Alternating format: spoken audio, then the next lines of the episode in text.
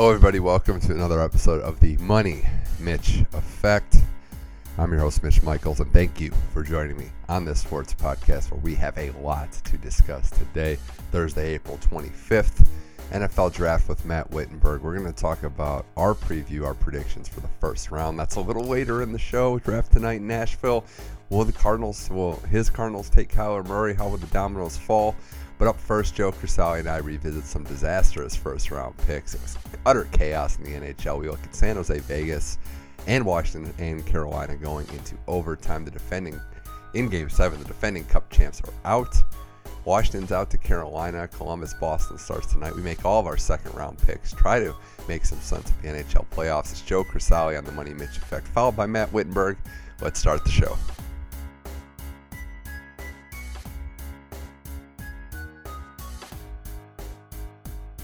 All right, Money Mitch effect. We waited until the wee hours of the night. It's on the West Coast, so it's not super late. We had to wait until game until round until round one. Yeah, I don't even know how many games it's been until round one was completed.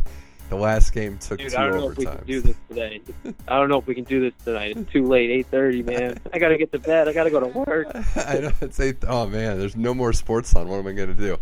Uh, all right, Joe Crisali's on the line. We're here to talk NHL playoffs. Joe, thanks for coming back on the Money Mitch Effect. It's been crazy what's happened, and for the first time, I think, I mean, definitely in recent memory, I think this is the first time it's ever happened. We have all four division winners out in the first round. Definitely the first time that both eight seeds have lost in the same year.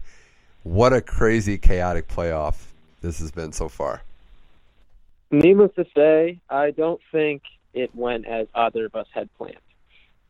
All right, I, I well, let's just address that now. you got four picks, right? I only got two. We each should have got three and one uh, if it wasn't for uh, Pavelski's face splitting open on the ice.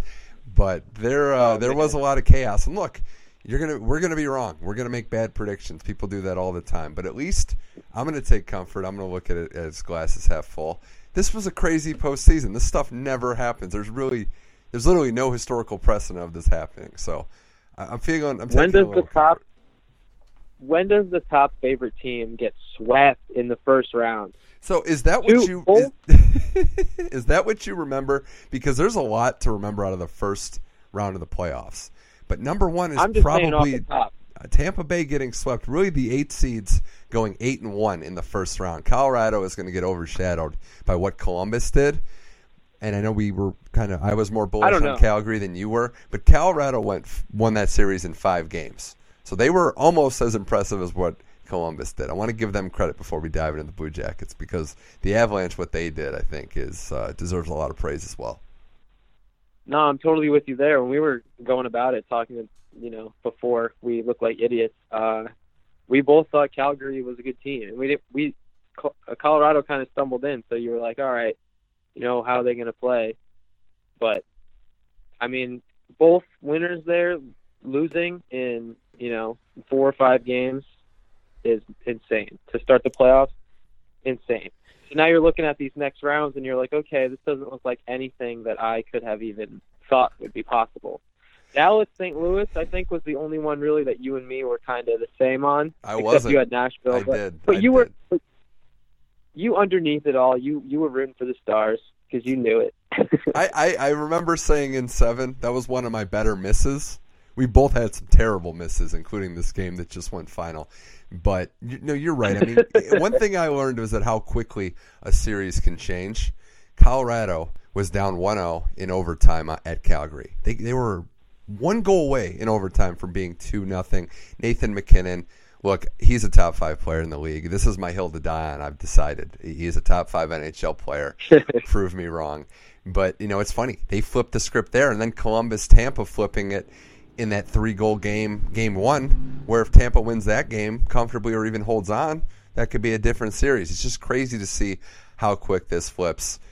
I'm going to remember Columbus, yeah. Joe. This was a laughing stock of a franchise for so long. They make the playoffs once in I think 2009 get swept by the Red Wings, come back and and still can't win a playoff series. To win their first series ever, to do it against a team that tied for the most wins in regular season history, and to beat the living daylights out of them while doing it is something none of us saw coming.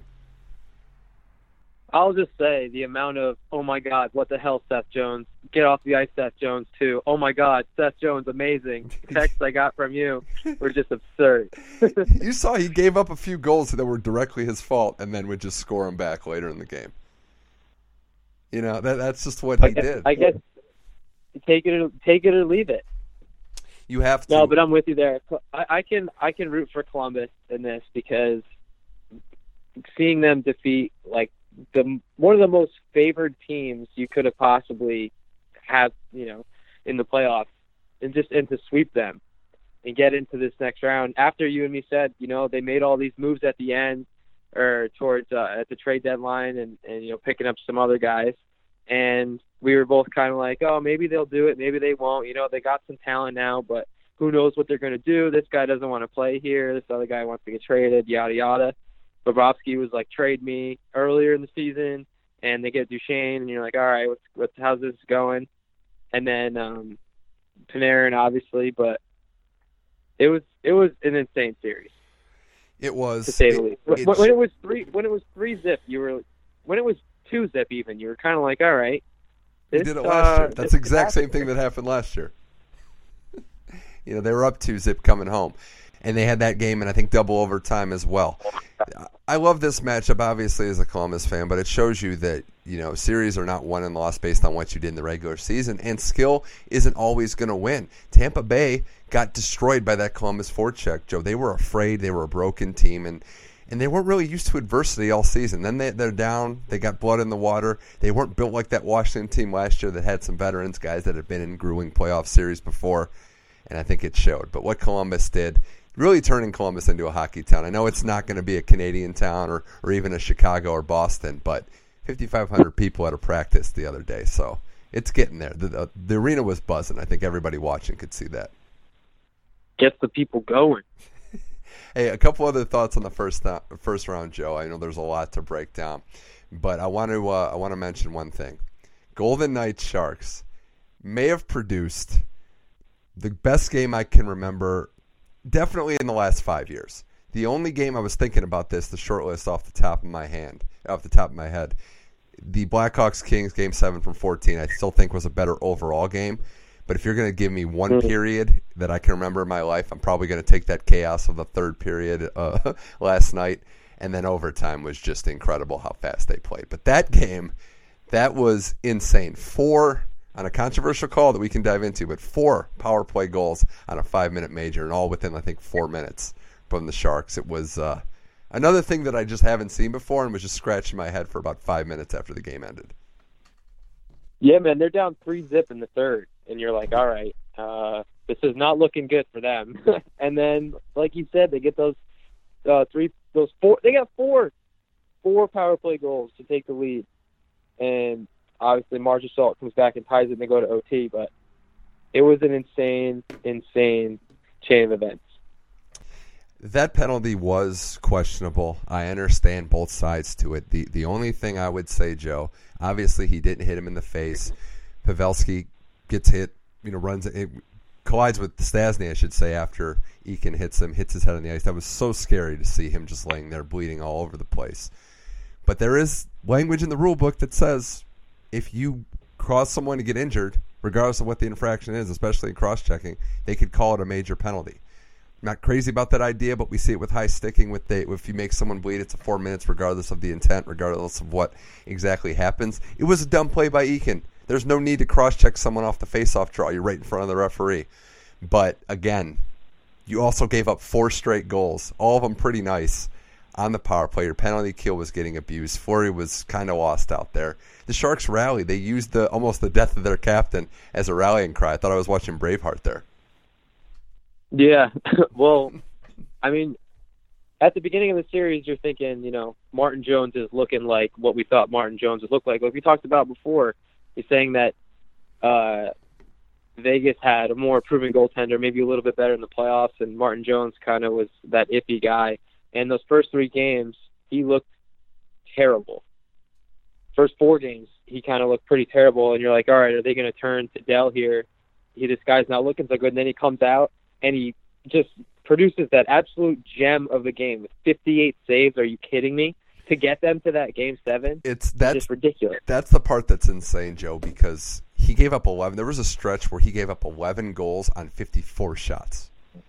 He he's it was a miracle he was even in the net. They they had no other they had nowhere else to go, no other options, and he comes up with the game of his life in game 6. Hertl doing uh doing his Michael Jordan impression, doing his Mark Messier impression, saying that they're going to be back home in San Jose and then scoring the winner in a shorthanded goal in game 6. And you noticed who scores these overtime goals, right? It's never been like it's it's not usually the superstar. It was Goodrow, not Johnny Hockey, the other one, spelled differently, who barely played in that game on just an absolute dime of a pass from who else? Erik Karlsson. And that put the Sharks that that that had the makings of a fairy Karlsson tale had type nine thing. assists. Karlsson had nine assists in that series. and he's not healthy. We all know he's not healthy. You could see him out there laboring. I mean, that was probably my favorite part of the uh, announcing was when uh, Ray Ferraro said that they're only going to release the injury reports for one team when this game's over. the other team's just going to keep it hidden and keep playing. But that was incredible. Yeah, you don't want to know what this guy's dealing with. No, you don't. You don't. That was incredible. Sharks uh, play-by-play announcer. If you want, if you, if everybody out there listening wants to hear something funny, find their feed. He's like having a seizure during that comeback. It's pretty funny. Uh, so that was incredible. We uh, we also lost the defending Stanley Cup champs. Seizures are funny. he didn't actually have well, seizures. Are funny. I you know, I was thinking of a hot take. I think I got one. Uh, we also lost the Stanley Cup champions from last year. There'll be a new champion this year. The Capitals are out in seven games to the Hurricanes. Joe, we both missed it, but you missed it a little worse than me because you predicted sweep. Didn't exactly turn out that way. yeah, don't be rubbing that one in my face, all right? Your team swept, and you didn't even have them having a chance. true, true. Uh, that was uh, that was pretty pretty insane that the Hurricanes won all three games at home by convincing fashion. Tonight they're down by two goals in the second period. And they come back. Caps let them in the game with that lazy, with some of their lazy play midway through when they had complete control of the They were shorthanded tired. goal. Overtime, it was all about the Hurricanes and uh, Justin Williams playing big again. So we got. It was just I it mean- was a lot of uninspiring hockey played by the Capitals. They were just looking way too tired out there, and Carolina was just running circles, skating circles around them in that overtime period. And then into that second overtime period, you could tell they that they didn't have it. Once once they couldn't get the puck out of the zone, and that that was it for them on that last possession there. That was a great tip in though. Great po- tip in. had a power play, didn't score. You felt like that was the end. They really missed Yep. TJ Oshie after he got hurt. You could see it. They they they could have used him, the steadying offensive force, especially on their second line. And Holtby, he's got to stop that st- that Jared Stoll shot. I mean, he has to make that save. I know he played pretty well in overtime, keeping He let in a going. couple easy ones.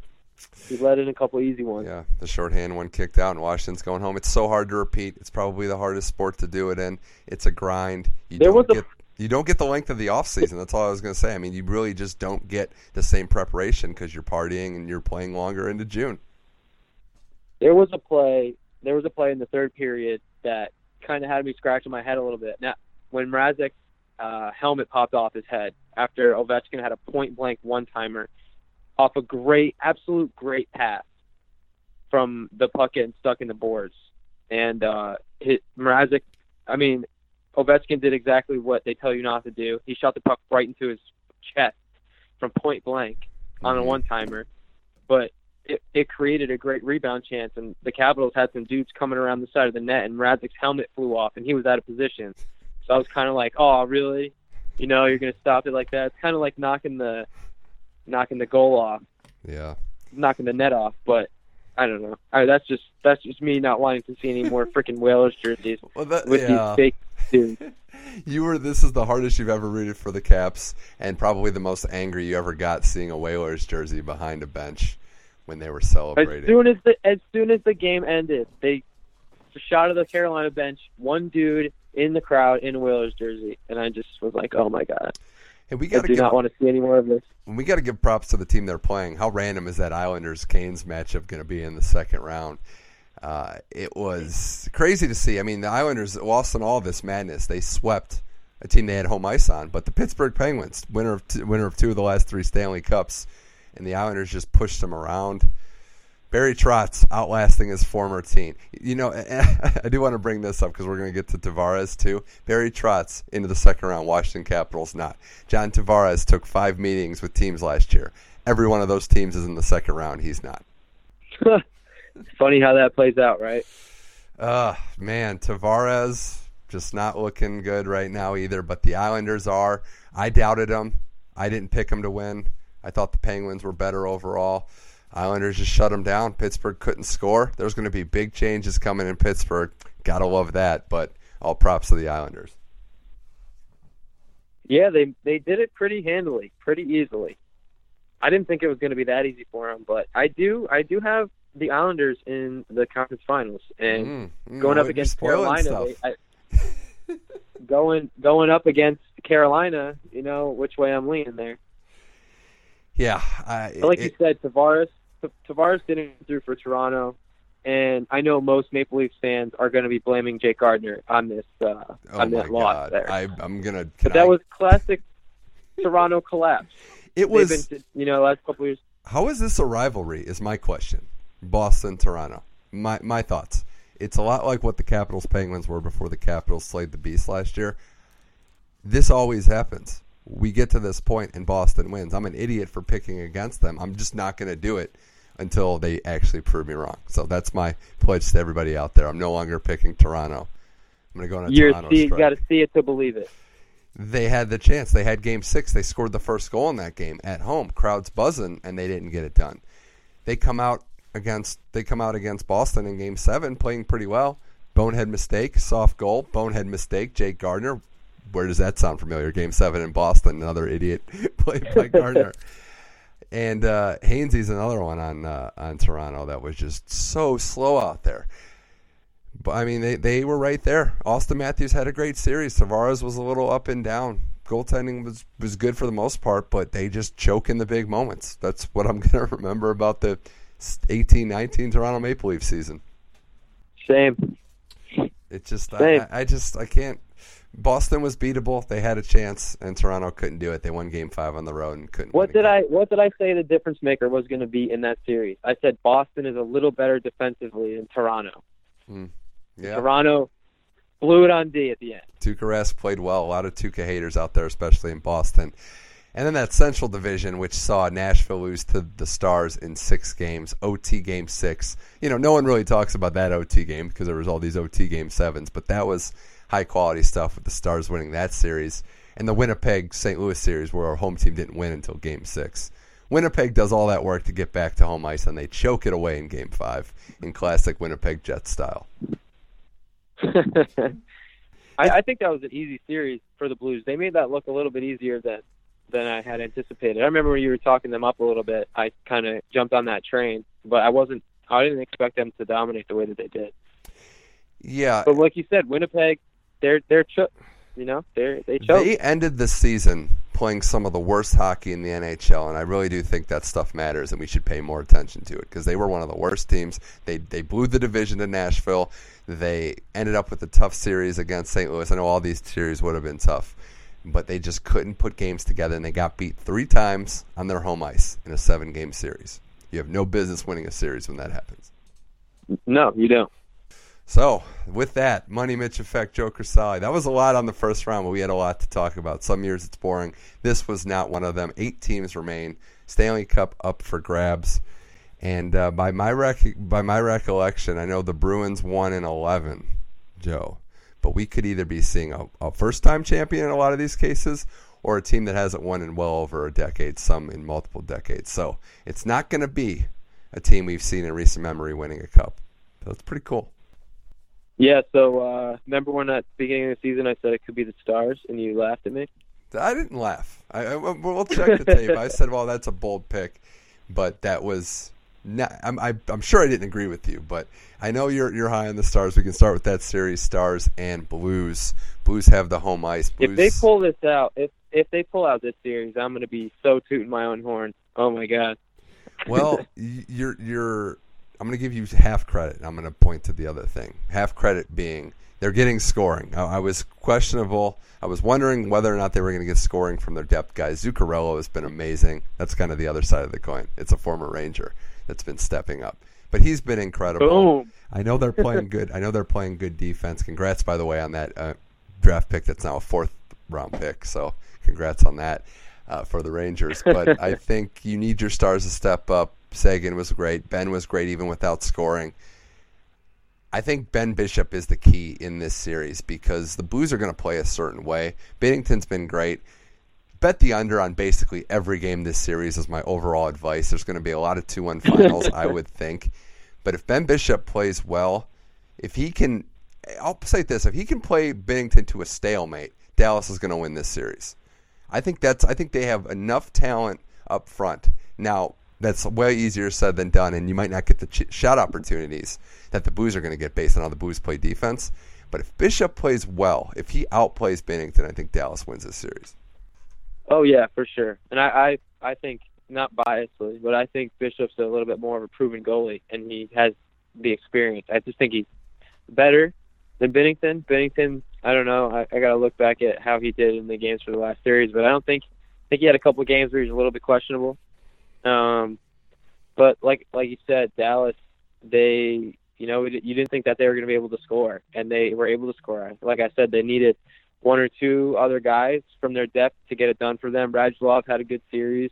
Heiskanen scored that goal in the first game to really get them going. Great series for Um, him too. Yeah, he had a great series, and then um, you made that joke about Spezza. He and he was getting healthy scratch, and it didn't even matter. No, it didn't. The Blues, you got to give credit to a couple players. Jaden Schwartz back again. Man, did they miss that. And Ryan O'Reilly is having one of the more underrated seasons that, that we can remember. No one talks about this guy, but he's been playing at a top 10 overall level, I would say, in the NHL. Just what he does consistently. I think it's going to be a low scoring series. I think the Blues, if they can control the tempo, they can play better, and they can grind out some victories. Both these teams can win big road games. Joe, I know who you're picking. I'm going to say Stars in seven. I'll, I'll, I'll ride with Dallas this time. Stars in seven. Let's go. You think they go? You think they go to St. Louis for seven, or do they close out in six? Whew. Like you said, they proven they can win big games on the road. Seven. Game Hmm. seven. OT. Let's see another one. Hey, St. Louis friends of mine. Carolina just beat the defending champs on the road. Game seven. They did. St. Louis friends of mine. I know we disagree. I know uh, obviously this might hurt your feelings, but I'm so bad at picking. You should take this as a blessing. So enjoy that. Uh, Colorado is playing San Jose. San Jose. You know, th- really, when it comes down to it, Joe, we were uh, what we were a, a Vegas Knights win away from being five, six, seven, eight in the West, but instead San Jose. Now they have home ice the rest of the way. They're going to be a little tired for that home opener uh, against Colorado, who's coming in on fire. This series, the exact opposite of what I just said for Stars Blues, is probably going to be what I think we we wanted in Calgary, Colorado. A lot of offense, a lot of up and down Yeah. open ice hockey. I'm expecting a lot of high scoring games, and I'm looking right at Martin Jones and Philipp Grubauer because I think both these goalies could be thrown off their rocker. But if they arrive in the big moments, it could end up being a short series if one goalie gets hot. It could. I mean, Martin Jones had that one game, like we talked about earlier. But like you said, Colorado's been on fire. Rantanen. They got Cale Makar is playing for them now. Scored a goal in his first game. Did a- you see this? Did you see at the game the dude brought a some dude brought a head of Kale and was like cheering it around I did see when see he that. scored? It was hilarious. Hey, that's a tough place to play. Colorado, Pepsi Center. It's, it's Kevin flashbacks. Home of the Sackett- Denver Nuggets. Oh yeah, yeah. Congratulations on having to go six or seven against the Spurs. Just phenomenal work. Oh yeah, anyway- you're a Spurs fan. Let's go. But Let's anyway, go. yeah, okay. But anyway, but anyway, back to hockey, the real postseason. Uh, it's a hard place to play. You know, Colorado is just looking to get to a split to maybe get back home and, and just work their magic there. I don't think they match up as well with San Jose as they did with Calgary. I'll say this because Calgary's defense, with the exception of Giordano, aren't really intimidating, aren't really physical, and they don't have a lot of depth. I know San Jose is banged up, but you can run out Vlasic, Karlsson, and then obviously Burns. You got some options back there, and I think that's going to be a little tougher for Colorado to turn it into a, a full track meet for their first line. The depth lines are going to get some chances, but you know what Vegas was able to do. Vegas plays a much different style than Colorado. I actually think this might be trickier for Colorado's forwards. You think so? I, I think Colorado's a little bit better offensively, honestly. And then the Sharks don't have Pavelski now. I mean, we'll see how he's doing. But and like you said, their D is hurt. And Colorado, they've been on fire.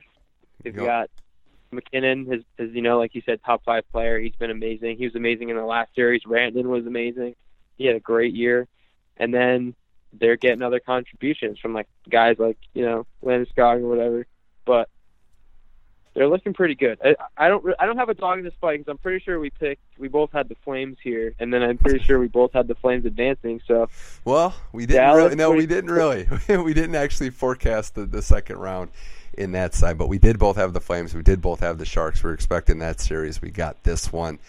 I'm gonna I'm gonna ask you two questions here. I know you're All a right. Hank Lundqvist fan, but who would you say is the next guy on the list that hasn't hoisted the cup that most casual fans would be like, man, I hope he gets one? ooh, that's tough. Well, I'm going to answer that myself. He's playing in this Who would you series. He's playing in this series. It's Jumbo Joe Thornton, and I think there's a little Ah. fairy tale thing. I know you believe in fairy tales. I do a little bit too. I'm going to say the Sharks win this series, and I'm going to say six games. Sharks in six. They're going to split all four games. There's not going to be a road win until game six. Great story, Colorado. Love you. Huge fan. I think they're a little thin up front. I think they need some depth, and they're going to be back here for many years to come. Let's see what happens when Grubauer has to play some some high stakes quality game sixes and maybe game sevens. But I'm going Sharks in six. I'm I'm I'm leaning I'm leaning Sharks. Just thinking Oh. about that Dallas San Jose Sharks. matchup. Ooh, ooh. We're agreeing again. This is a disaster. That's always a bad thing. I thought Colorado Stars would be funny a seven-eight matchup in the Western Conference, but uh, two teams that couldn't even get the top three in their own division in the Central. That would be funny, but I think it lines up a little better for the Sharks. Let's just put it this way: Colorado has to win Game One. That's their chance. Well rested, on the road in the Shark Tank. That's the game. Lose Game One, then San Jose's going to get some rest back. Yeah, no, I totally agree there. Hopefully San Jose gets a little bit healthy for this series and Martin Jones looks like the guy we saw a couple nights ago. But it's hard picking against a hot Colorado team. It's really tough. But uh I'm gonna go yeah, I'll go San Jose Mm. in six. Would you say six? Yeah, we're, we're we're in unison right now. All right, you have Islanders, Canes. We'll do Eastern Conference first. Uh, obviously, these two. Uh, this series first. Islanders, Hurricanes. Cannot believe this is a second round matchup. Islanders have home ice, which they just gave away essentially. They, it's not going to be at the Coliseum. It'll be at the Barclays. So, uh, where you want to see a jumbotron above the blue line, but that's where it is. Islanders, Hurricanes. good defense, good team chemistry. Not a lot of star power in this game. This will more than likely be the be the series on USA Network and CNBC. I'm assuming. But uh, Joe, how do you see this one shaking out? well, I, I, I kind of tipped my hand a little bit earlier, but I'm gonna go Islanders. I'll say Islanders. I'll say Islanders in six. God, I, I, I don't. Carolina, Carolina surprised me the way that they played in that series against the Capitals, but then again, so did the Islanders. And the Islanders looked a lot more dominant to me, way more cohesive as a team. I don't know. I'm I'm just not feeling Carolina, and you know why? I don't want to keep agreeing with you. I'm going to say Hurricanes just because I have no feel on this series. um, no, you know what? I'm going to say Islanders. I, I want to disagree with you, but I don't like the Canes that much either. You can't. I, I can't. I'll say five. I think the When you- Islanders make quick work of them. Actually, I think it's going to be a short series. I think uh, an issue with the Capitals was how tired they were in the defensive zone. The Islanders might be what teams would consider boring. I think we could kind of agree on that. But they don't take unnecessary Yeah. risks, and they're not going to be.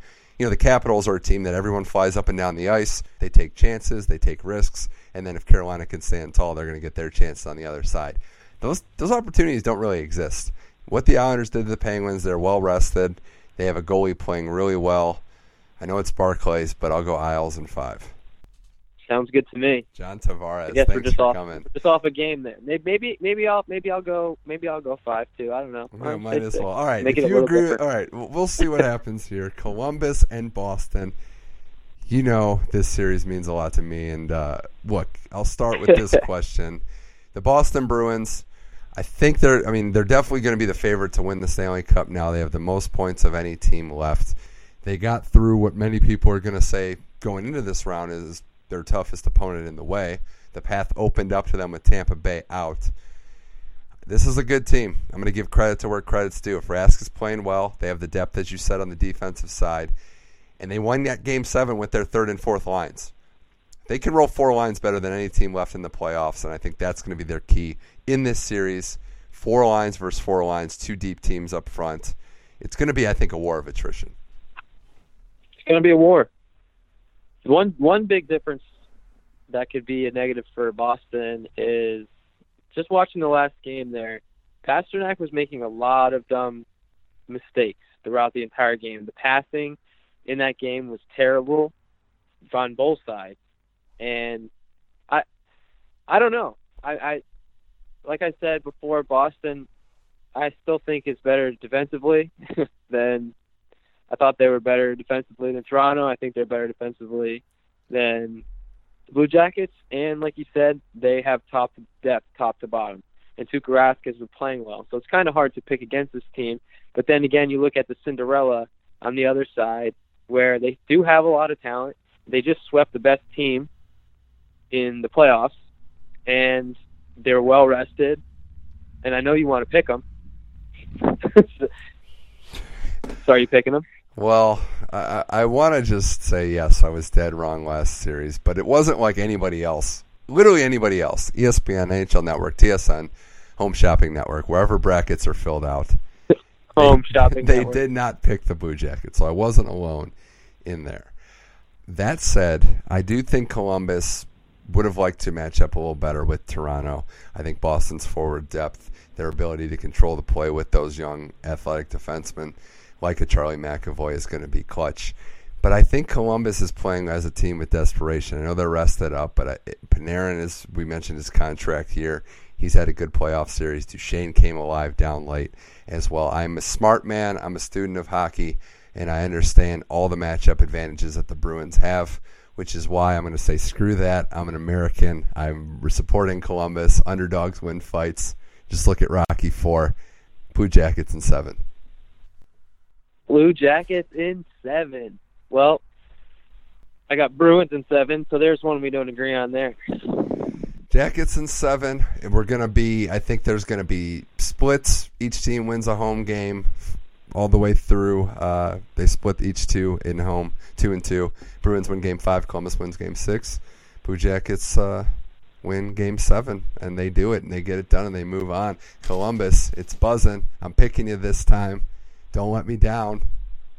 Cam Atkinson, you're a Boston guy. You're coming home. Boston College. Let's go. Prove prove to So you have you have a Blue Jackets Islanders conference final.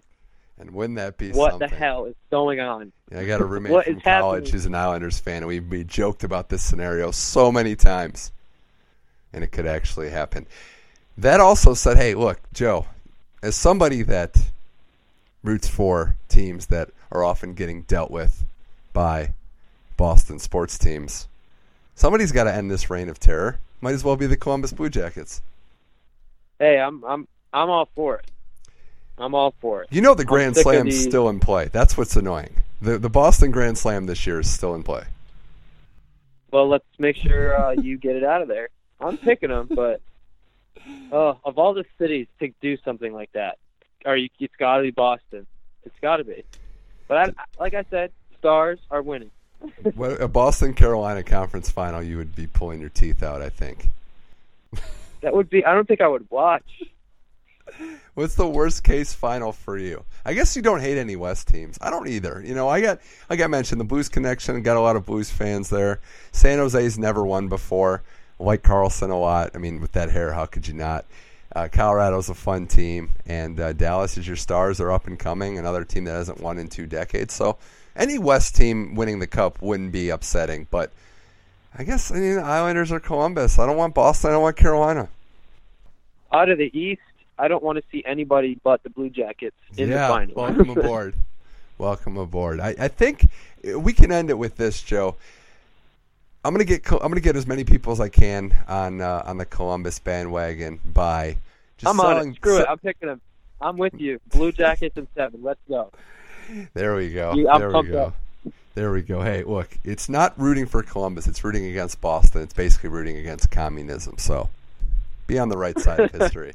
They're basically the same. They're basically the same. Yeah, Nobody but- wants to see a grand slam, especially from those those fans that uh they there's way too many championships going around there I for, know, for just- this whole period of time. There's 12 year old kids walking around with signs saying I I have not gone a year without seeing a championship. Blah blah blah blah blah.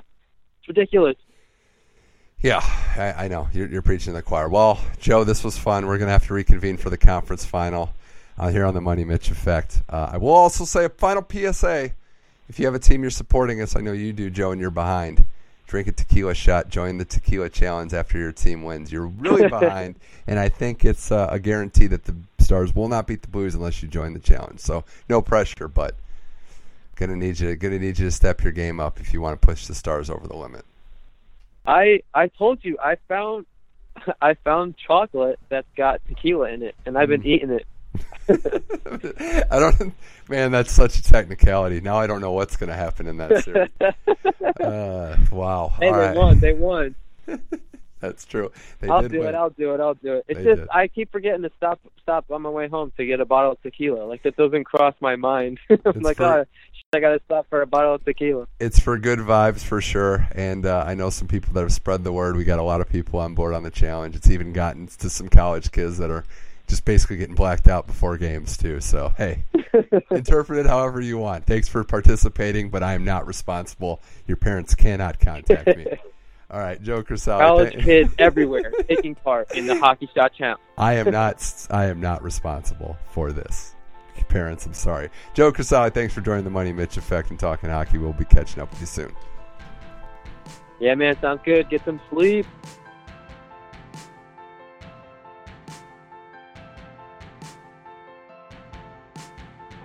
All right, huge thanks to Joker Crisali. Always fun to talk to him about some hockey, and we will try. We will try to do better, but uh, no guarantees there. The NHL playoffs, there is nothing like it. All right, now we're going to talk some football. The NFL draft is tonight. Matt Wittenberg, good buddy of mine, joining the show next. We're going to talk about what all the teams at the top are going to do. Kyler Murray to the Cardinals seems pretty rumored, but is it a for sure thing? We'll talk about that. We'll talk about what the Giants six might do. Do they want Haskins? Do they want Daniel Jones? How will the edge rushers go? Who possibly could trade up? And who are some other deep sleepers and late round first picks that we like? It's Matt Wittenberg talking NFL draft now on the Money Mitch Effect.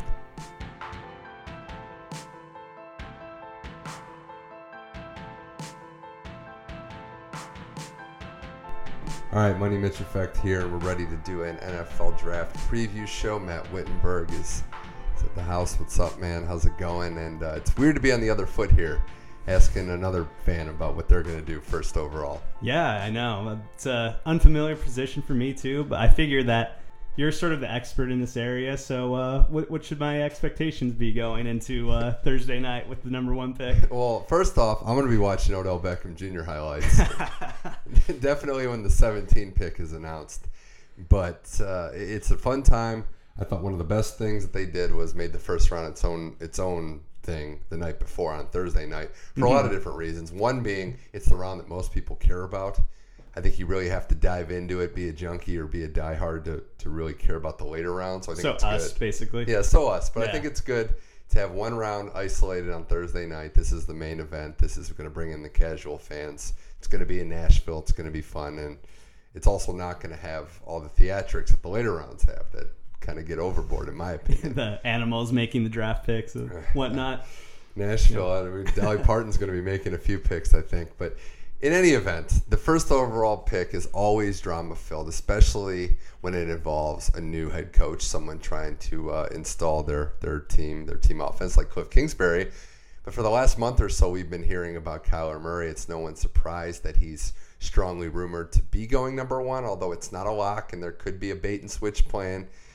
I know you've been on record as saying you're you're not really a fan of the Murray pick. I- Is this going to be just infuriating if he gets picked, or is it one that you just say, "Oh well, hopefully prove me wrong"?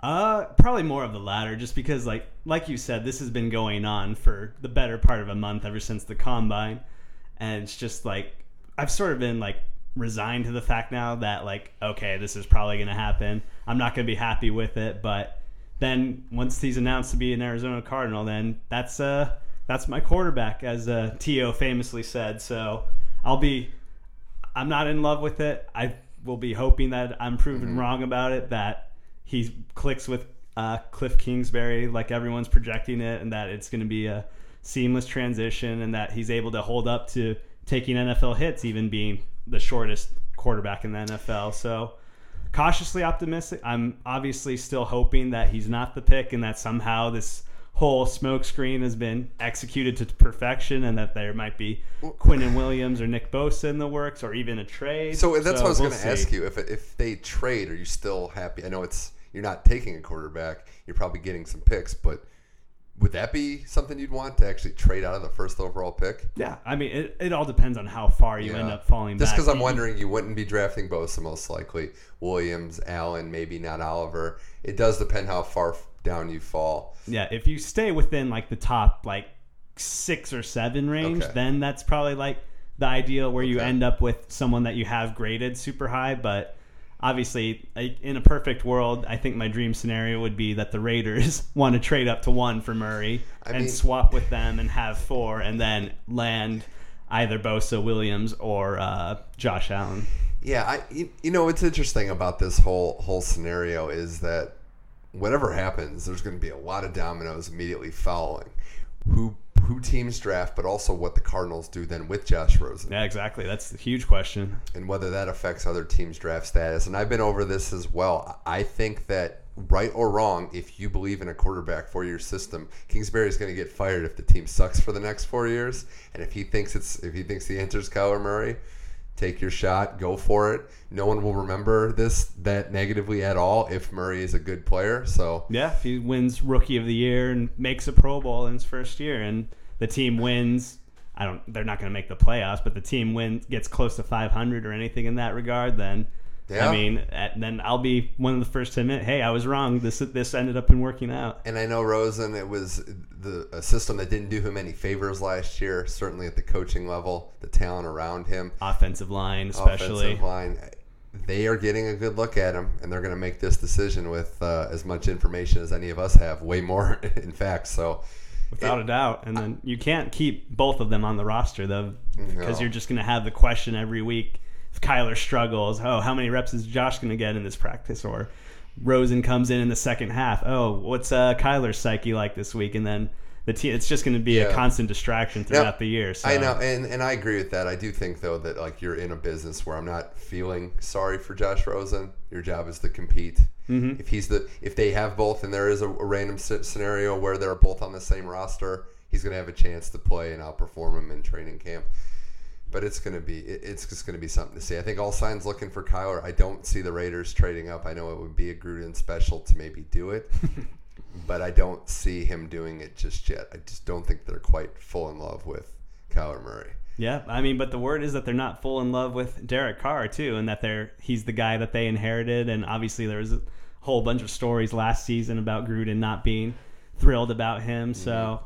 I mean, whether that's Kyler Murray or, or a different quarterback or what, maybe even a move that they make next season. they- yeah, it, it, it seems like the writing's on the wall that I- Carr isn't their guy. I think they're going to ride out this season, which has the potential to be a complete disaster, and then maybe make that move next year when some other Strong quarterbacks are in the possibility. draft Yeah, for class sure. as well. So if Murray goes one, that's when you have the the San Francisco 49ers just gifted a generational pass rusher. Yeah, I mean, and- just what a even though that's been their thing lately is drafting defensive linemen. But obviously, I think Nick Bosa would be the best out they, of the bunch. Yeah, they would have had to draft one of those three guys. I mean, if Bosa was gone, they would have had to go defense given how top heavy that position is. Remember, they're getting Garoppolo back next year as well, so they should be better on that on the offensive side. They're probably a big time uh, trade up candidate or trade back candidate, excuse me, in case if a team happens to want to move up for a quarterback, whether it's Murray or Haskins, depending on how number one Yeah, shakes out. I think the biggest is the team right behind them, though. I think the Jets yeah. are the team that would trade down because if it goes Murray and then Bosa, now you're at a situation where the Jets actually have probably the hardest decision of the draft because it does get pretty tough to, to figure out who of the next three. I hate really projecting trades. I will say for quarterbacks, though, if it goes this way, if it goes Murray and Bosa, I don't know that any team out there is willing to risk it all for one of these guys. Probably and not. maybe we'll just take the chance that these quarterbacks will slip because there's a very good chance Haskins, other names like Lock and, and Daniel Jones aren't going to get taken pretty high. We might have one quarterback only in the top 10.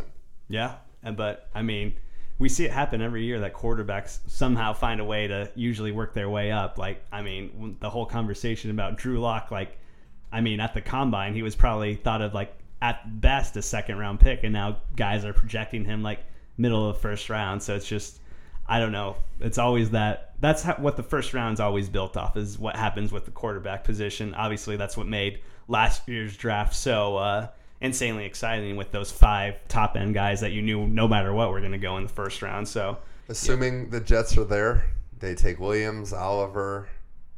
I like Quinnen Williams. Williams. Quinnen Williams okay. would be my pick at number one, to be honest. Really? Yeah. Okay.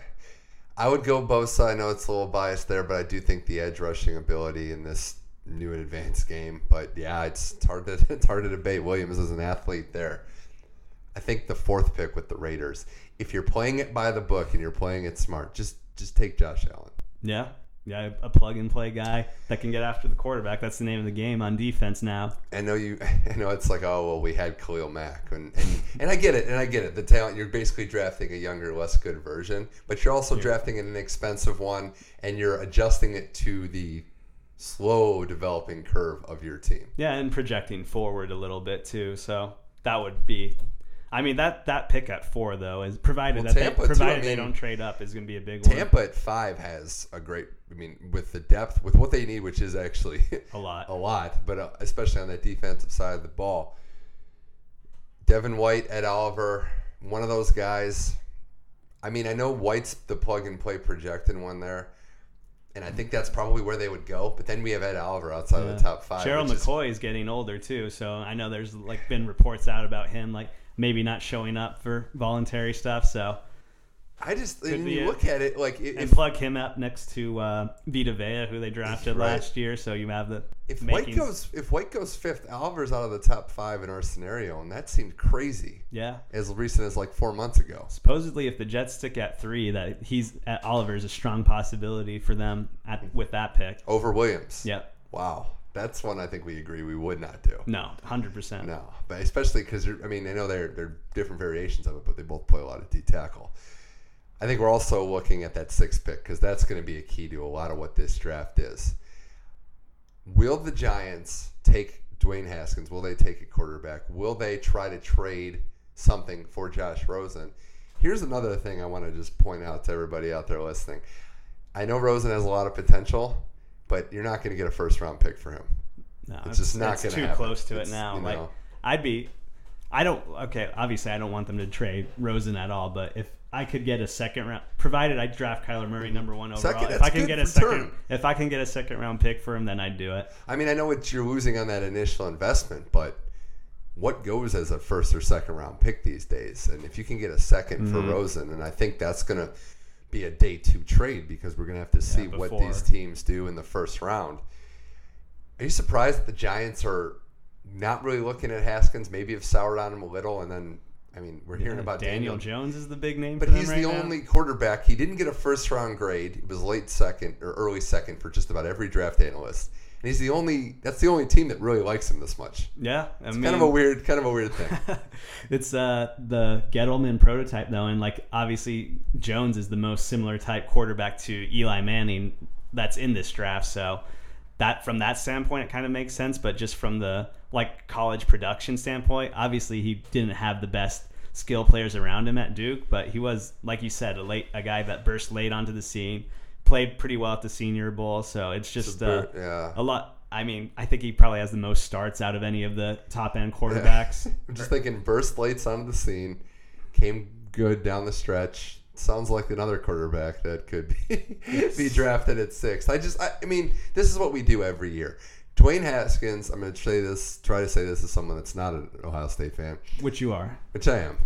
this is like Mitch Trubisky 2.0, and yeah. he's actually coming out looking a little more promising than Mitch Trubisky because he played better in big games. But I get it. The starts haven't been there. Mm-hmm. He was a late bloomer. His end of the season was so much better than his early of the season. But you do have to wonder if that was him just getting more comfortable, if it was a system play type situation. Ryan Day did put him in a great position at the end of the season.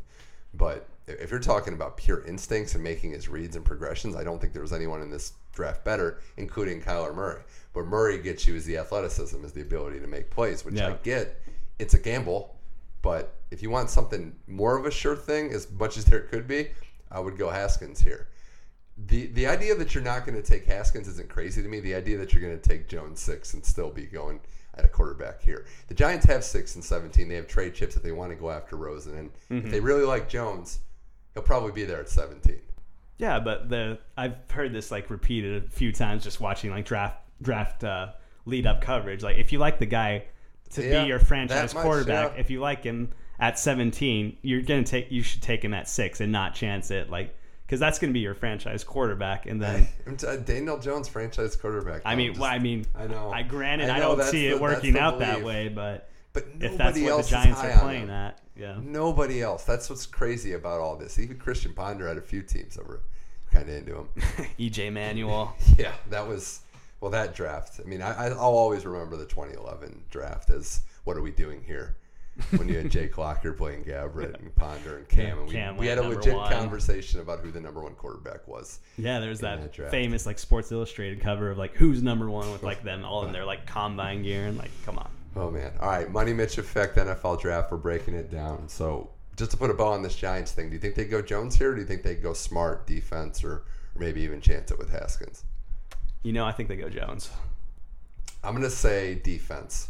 I know, I, I, I know they're looking at Gary from Michigan, and uh, my feelings for him are pretty pretty And apparent. he has that uh, shoulder issue too that he might need surgery during the offseason. So Smartest thing that they could do would be to take Williams, uh, the guard from Alabama. Just put a lineman up there. You could always Jonah use one of those. And but yeah, it looks like Jones, man. That would be crazy. The Jaguars are a team that I think they're looking at a lot of different options, but we see D tackle, we see offensive tackle, tight end. They just signed Nick Foles. What yeah, do you think obviously they are not going quarterback. I mean, is it possible that I'm, I'm trying to think defensively if they could add another piece there? Because if Oliver slips or if Jawaan Taylor or somebody like that's there, do you think they go D tackle and just load up? No, I think that if given that that situation, I think they probably go offensive line with like someone like Jawaan Taylor, maybe Andre Dillard out of Washington State too. Or if they want to like load up and give Nick Foles a weapon, there's not really a wide receiver that would be taken that high, but Noah Fant's been getting a ton of high out of Iowa, so I mean that they're a big time uh, wild card, uh, another like prime trade candidate too, which I'm sure that they would love to get some extra picks if someone wants to trade up and. I mean, depending on what the quarterback Yeah. situation looks like, there's so much unknown at the top of the draft right now. I do say though that the the Jaguar defense. I know Blake Bortles was bad last year, but it wasn't very good. No, A they- lot, a lot worse than it was the year before. The Lions, I'm doing some quick math here. If it shakes out the way we think it might, they could end up with whoever falls to them. Oliver, Allen, Williams, even. I mean, they could end up with a defensive stud. yeah, This team hasn't had many defensive stud in the, studs in the last 20 years. Yeah, and they sh- uh, shelled out for Trey Flowers in the offseason. So Matt, Matt Patricia got to reunite with him, his old uh, D end out of New England. And I, I would definitely be, wouldn't be surprised if they went defense either. well, here's the bold pick that everybody's looking at at nine. We could see our first and maybe only tight end in this draft. Oh, Hawkins, to the Bills. the other uh, Iowa tight end. those Al- those Allen to Hockenson. That sounds sounds like a Buffalo combination, though, doesn't it? It really does. I- Hockenson's great. It's funny that Iowa has the top two tight ends on the draft board Mm-hmm. and the only two that got first round grades. It actually makes a lot of sense. You have a young quarterback. You need to get him a safety blanket. Yeah, they signed in the offseason, they signed uh, Cole Beasley, John Brown to be his wide receivers. So obviously that's not They exactly. hit. They hit, and I say this as murderer's a compliment. They hit a lot of singles in the offseason. It's not all about hitting home runs. Yeah, it's like getting guys that can, you know, actually suit up and you can depend on. Fair market value as well. Yeah, yeah, you're not hamstrung future years when you eventually have to pay Josh Allen. And at ten, everyone's looking at the Broncos as maybe the Drew Lock destination. Destination. Are you buying that? Do you think this is where it's going to be? Yeah, I mean Elway Okay. loves his tall quarterbacks. Even though I know that they obviously made the trade for Flacco, but he's not the long term answer by any stretch. I don't think Lock is a first round guy either, but he's gonna get taken there. You're gonna have three quarterbacks out of Dwayne Haskins. No, I mean it could happen, which is crazy. With the Bengals at 11, people are putting this as the floor for Haskins. Do you see it that way, or do you think there's more to go? I could. I mean, keep him in Ohio. I don't think there's really necessarily a Cincinnati, The Ohio fact that State it's taken us this long for the Bengals to address, Dalton was in that 2011 class, also we went in the right? second round. Yeah, first pick, second round, or near the top of the second round. The fact that it's taken this long for the Bengals to address that quarterback position is crazy. And if he falls to them at 11, you have to take him. Like, Yeah, I think just we're in agreement there. Yeah, hundred percent. Because Dalton's like he's. I mean, we're not breaking any news with this. He's just like the epitome of average. Like he's not bad enough to like be benched and like cost you too much, but he's definitely not good enough that he's going to take your team far in the playoff. I mean, he hasn't won a playoff game, so No, to take you far, yeah, take you to the second round. It won't, happen. I'm just looking at some other teams in the draft. It's the Dolphins at 13 and the Redskins at 15. So those would be the other two landing spots Mm-hmm. for some, maybe a few of these quarterbacks if they're available, yeah, or a Rosen candidate, one of or a those Rosen two. candidate. Now, and, and I would throw the Giants in at 17 with their second first round pick. I wonder if any of these QBs pique interest because I do think the Redskins are. are I say the Bengals are the four. Redskins are not letting Haskins No, go if he, past if he slips the them, hometown yeah. boy too. I mean, come on. Uh, Yeah, I- they, they'd think run up the card for that. I think Miami is secretly hoping that he doesn't fall because I think they really want to tank this Yeah. year. I think they're a prime. Just sign Ryan Fitzpatrick. Yeah, he'll, he'll win bad. you like th- maybe four games, and then yeah, because by all of the counts, the other like draft reports is that they're all in on Tua for next year, and obviously they don't want to get too talented before that and risk uh, missing out on that first pick. Where do you think a player? We're kind of going to go off the grid here instead of just go through every one of these picks. Yeah, but sure. where do you think Montez Sweat's going to end up? Because he's another guy that his workouts have been great. We're not sure. We saw Yeah, just some the game question film. marks. Could be as high as like six or seven, but could be late in the teens as well. Do you think he's going to be on the the high end of draft picks or fall a little bit? No, I think he's going to slip, and then some team, obviously like a playoff type team, will. End up taking a chance on him. It could be a trade up. Those, those are the sneaky trade ups. Yeah, moving up from in the twenties to to like the late teens to get a player like that. We saw the Saints do it last year for that uh, UTSA uh, Oh yeah, Marcus Davenport. Davenport. Yeah, so they they will throw some late round picks to do it as well. Um, no, it's funny to, to funny to think about that. But looking at some of the other players, there's a lot of Michigan guys on this board, unfortunately. Yeah, Devin Bush. Devin Bush. All right. I, I don't know if I don't know if I see it. He's in that. I, I'm. I'll be honest. If Gary's healthy, that's an NFL prospect. That's a blue chip player. Bush, you're not as I want to see where he plays, what scheme he fits into. I'm getting a little of that Peppers vibe. I know it was a little different, but where Mm-hmm. they think he does a lot of different things, what can he really succeed in at the next level? Yeah, def- and obviously he's a little bit in like the Peppers like mold. He's a little bit bigger than uh, Jabril Peppers was or is, but yeah, I mean he's not exactly the build for a middle linebacker, and he's not really an edge rush guy. So it's just like maybe he feel feels like more of like the Deone Bucannon role, the ex Cardinals linebacker who signed with Bruce Arians in the Bucks, where he's like sort of that tweener, like Right. safety linebacker box line or box safety type player, and that's probably his role. He's definitely the second best linebacker in the class. I mean, Devin White is clear and shoulders above him, Yeah, but and that's the top. I mean, at the very latest, he's fallen to eight, where we said the Lions, Yeah. but he's probably going in the top five or six. What do you think about Ferrell uh, for Clemson? Because he was the guy that all he did is win at Mm-hmm. Clemson and was a beast, but not getting the top ten grade. yeah, so much his- talent on that defensive line You around wonder- him. You wonder how good he actually is, but he's a first round pick at the very least. Yeah, yeah. Him and Dexter Lawrence will both probably be first round. So, yeah, I, I liked his game a lot in college. And then just uh, obviously, you know that he has played on the biggest stages, played Alabama, what, three years in a row now? And then it's just that, que- like I said, the question about like how much of his production is attributed to the guys around him because obviously those guys commanded attention too. So What if Montez Sweat just go back to him ends up on a team like Seattle? I, I could would- use I it now. Their spot just opened up. Yeah. Th- These trades are getting.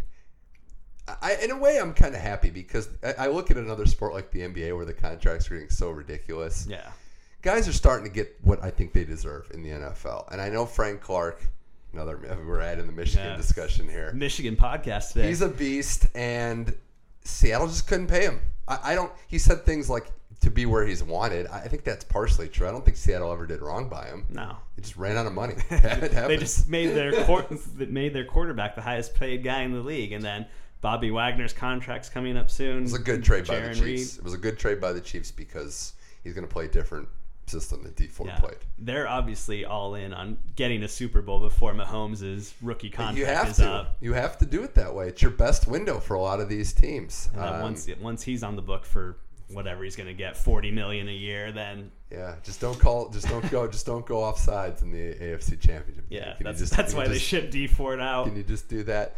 Uh, another position that doesn't have a lot of players, and any that we've mentioned so far, is in the secondary. The first one everyone's seeing in the late teens, early twenties range. Greedy Williams at LSU, Yeah. the cornerback. I actually like Byron Murphy a little bit Okay. more, but like I mean, I've more of a Pac-12 type bias, and I've seen Byron Murphy play more than I saw Greedy Williams. So I just like his physicality, and he's a kid, another kid from uh, the Phoenix area that ASU failed to get to uh, get in their doors. So I'd like to see him land land in a good spot. Well, I was looking at a destination, another organization I loathe, the Steelers. No, yeah, Could th- use they're him in the market for a corner for sure. What about what my favorite my favorite uh, doomsday scenario is if they don't go corner, if they go receiver and draft Hollywood Brown, Antonio Brown's cousin, Yep. to replace him.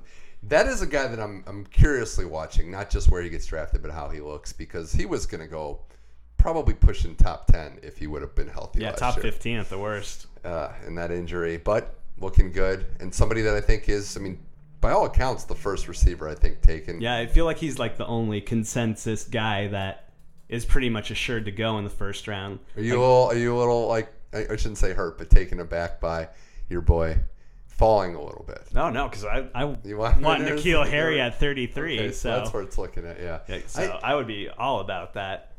Like I predicted last year that we'd get Christian Kirk in the second round, so just double up on second round receivers from do- Arizona too. I do want to take a look at the receiver rankings just a little bit because you have some interesting notes here. I, I really do. I, I think the top four or five are all probably bottled up together. I'd say the top four with Brown, with DK Metcalf, who's another workout warrior that Yeah, I feel like I we mean, watched him play. Like we watched Yeah. those games, and, and I'm I'm all for the guy that's a late bloomer if he gets the right coaching. But it's gonna take some time. Uh, He's AJ not Brown gonna- was so much better than him. It, but it is possible. We know that you can become great and you can be much better than the guy that was getting all the routes and better in college. I'm just saying if you draft him, that's why he's that's why even with the workout, he's not a top 15, 20 guy. No, he's You're gonna have to learn. He's And the prime bus candidate in my. I mean, I don't think that that's a like particularly unique opinion, but just like going all in on the combine is dangerous game to play. though AJ Brown is not a slouch. He could go late first himself. So Yeah. I feel like he and well, I mean, I think someone will reach on Metcalf in the first, but I think that Brown would be like the only other one other than Hollywood Brown. The two Browns, I feel like both end up in going late first. Like maybe the Ravens, Colts, I could see. there's a lot of Maybe cor- even the Packers. Like there's there's some Yeah. receiver needy teams at the back end of the first Rec- round. Receivers and corners, I feel like could be gone like crazy in the last ten picks of this draft. I see four or five corners projected to go Mm. Yeah. late, including my favorite name in the draft, Rock Ya-Sin from Yep, Temple. So yeah, that, that's definitely the best name in the draft. It's it's hard to beat that one. It is, and, and the guy you mentioned in the interior, Dexter Lawrence, who had his fair share of issues, but yeah, getting suspended for the Yeah. playoff, no big deal. but he was a beast, and uh, he's another one that I think you get him on, on a contender like I don't know the Rams. Yeah, I mean, Jesus, that would be put just him next to Aaron Donald. don't even have to play. You can just rotate in, and then I think that's the Eagles' blueprint. Of we're just gonna have seven, eight guys that can all play. Yeah, when they took uh, Derek Barnett with all of their depth that they have on the D line. couple more uh, prospect breakdowns before we wrap this up here on the Money Mitch Effect. Matt, we look at like all these receivers and some of the late picks. I know I'm a homer for Parris Campbell and what I think he could I, I love his game too. in the slot with his speed. I think he did have the fastest or one of the top two fastest 40 times. Got to rep my guy from Cleveland though, from uh, UMass Amherst, Andy Isabella. Yeah, he has Patriots written all over him, You doesn't think he? so? Third, fourth round? You think that's where he's going to end up?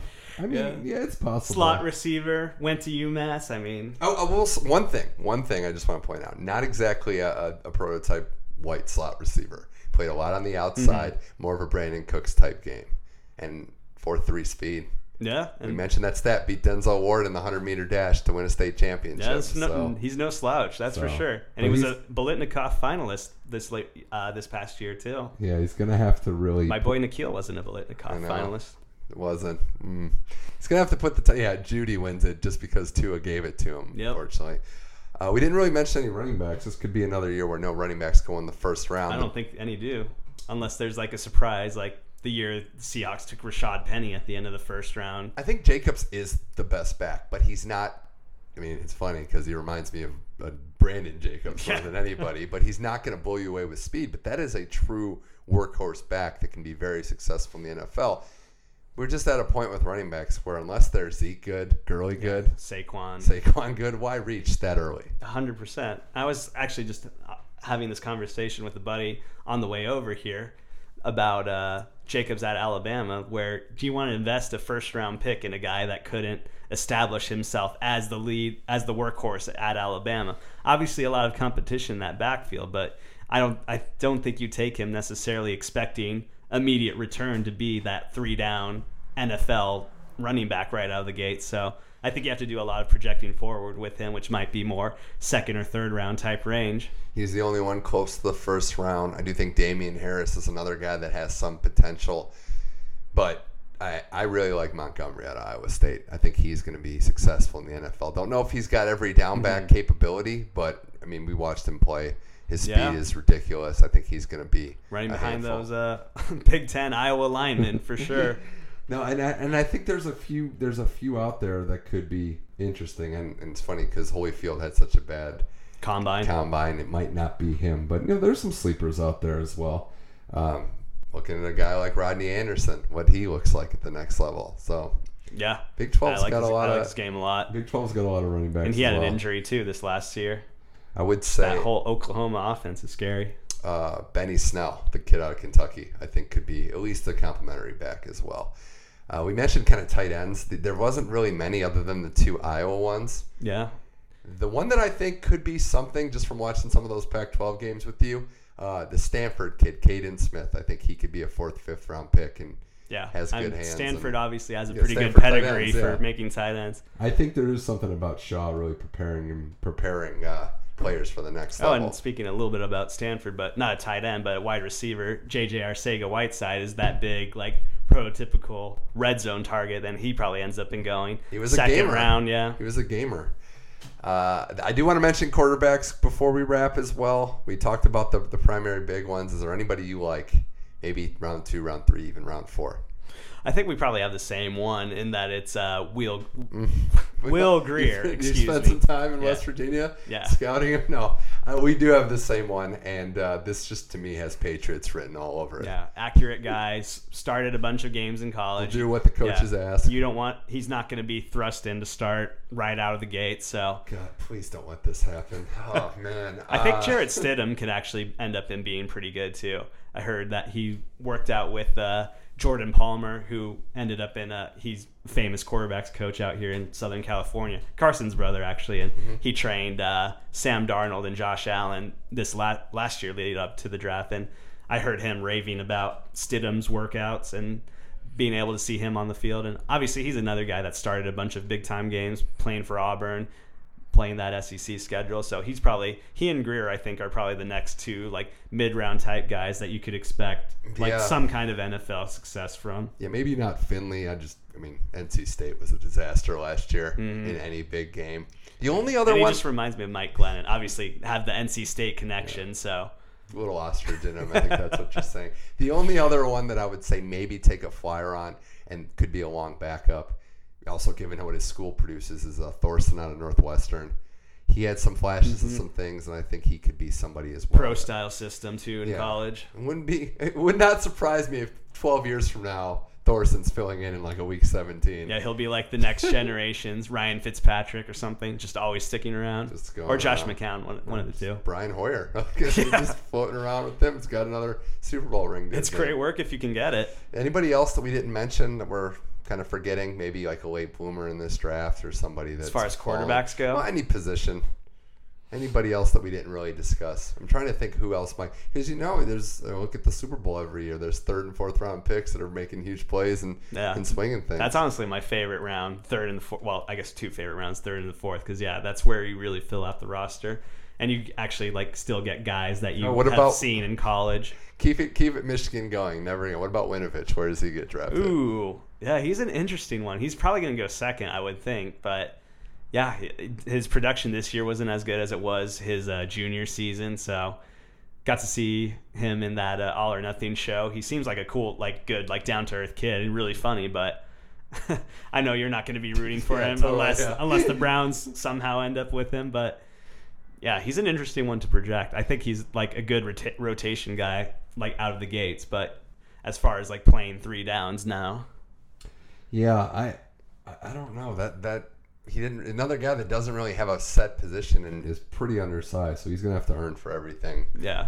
that he had. Oh, One another name that kind of came comes to mind because we were mentioning tight ends a bit ago is uh, Jace Sternberger out of uh, Texas A&M, who's probably like the consensus number three tight end, and he did put up a lot of uh, good numbers in that A&M offense. Only got to be in Jimbo Fisher's system for a year, but he's a guy that could probably go maybe third, fourth round, be that next uh, tight end off the board.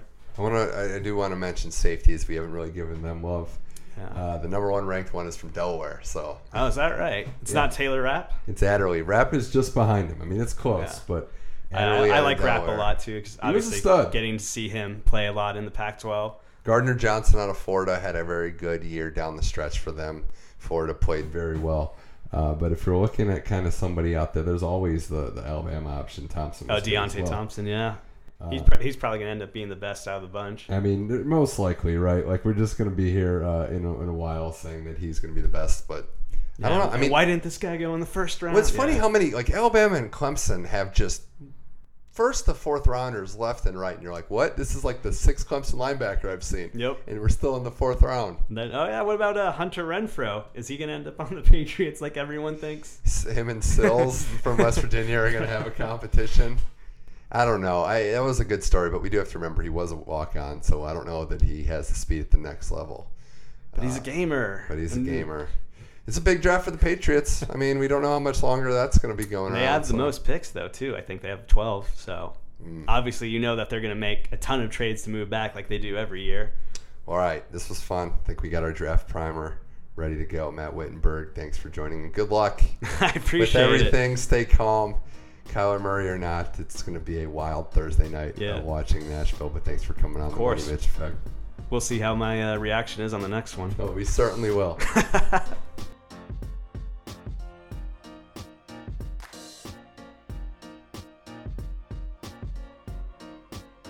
And that's it for today's show. Thanks again to both guests, Matt Wittenberg, Joe Crisali. Thanks again to Brian Nelson for supplying the podcast artwork, and Tim Adams for supplying the music that you hear on this show and every show of The Money Mitch Effect. You can check out every episode of The Money Mitch Effect on SoundCloud, iTunes, and Google Play. Just search it, it comes right up. Leave a rating, a review, subscribe there. We are also on Facebook, Money Mitch Effect page there, and I'm on Twitter, Money Mitch M21. A lot of sports coming up. Basketball still going. I saw the Warriors last lost last night. I think that's real. They're one of the few teams still playing in the first round of the NBA. Baseball starting, and we know the draft is tonight, and hockey keeps going. Let's go, Blue Jackets! Game one against Boston. Get it freaking done. I'm Mitch Michaels. This was the Money Mitch Effect. Thanks again for listening, and until next time, keep enjoying sports.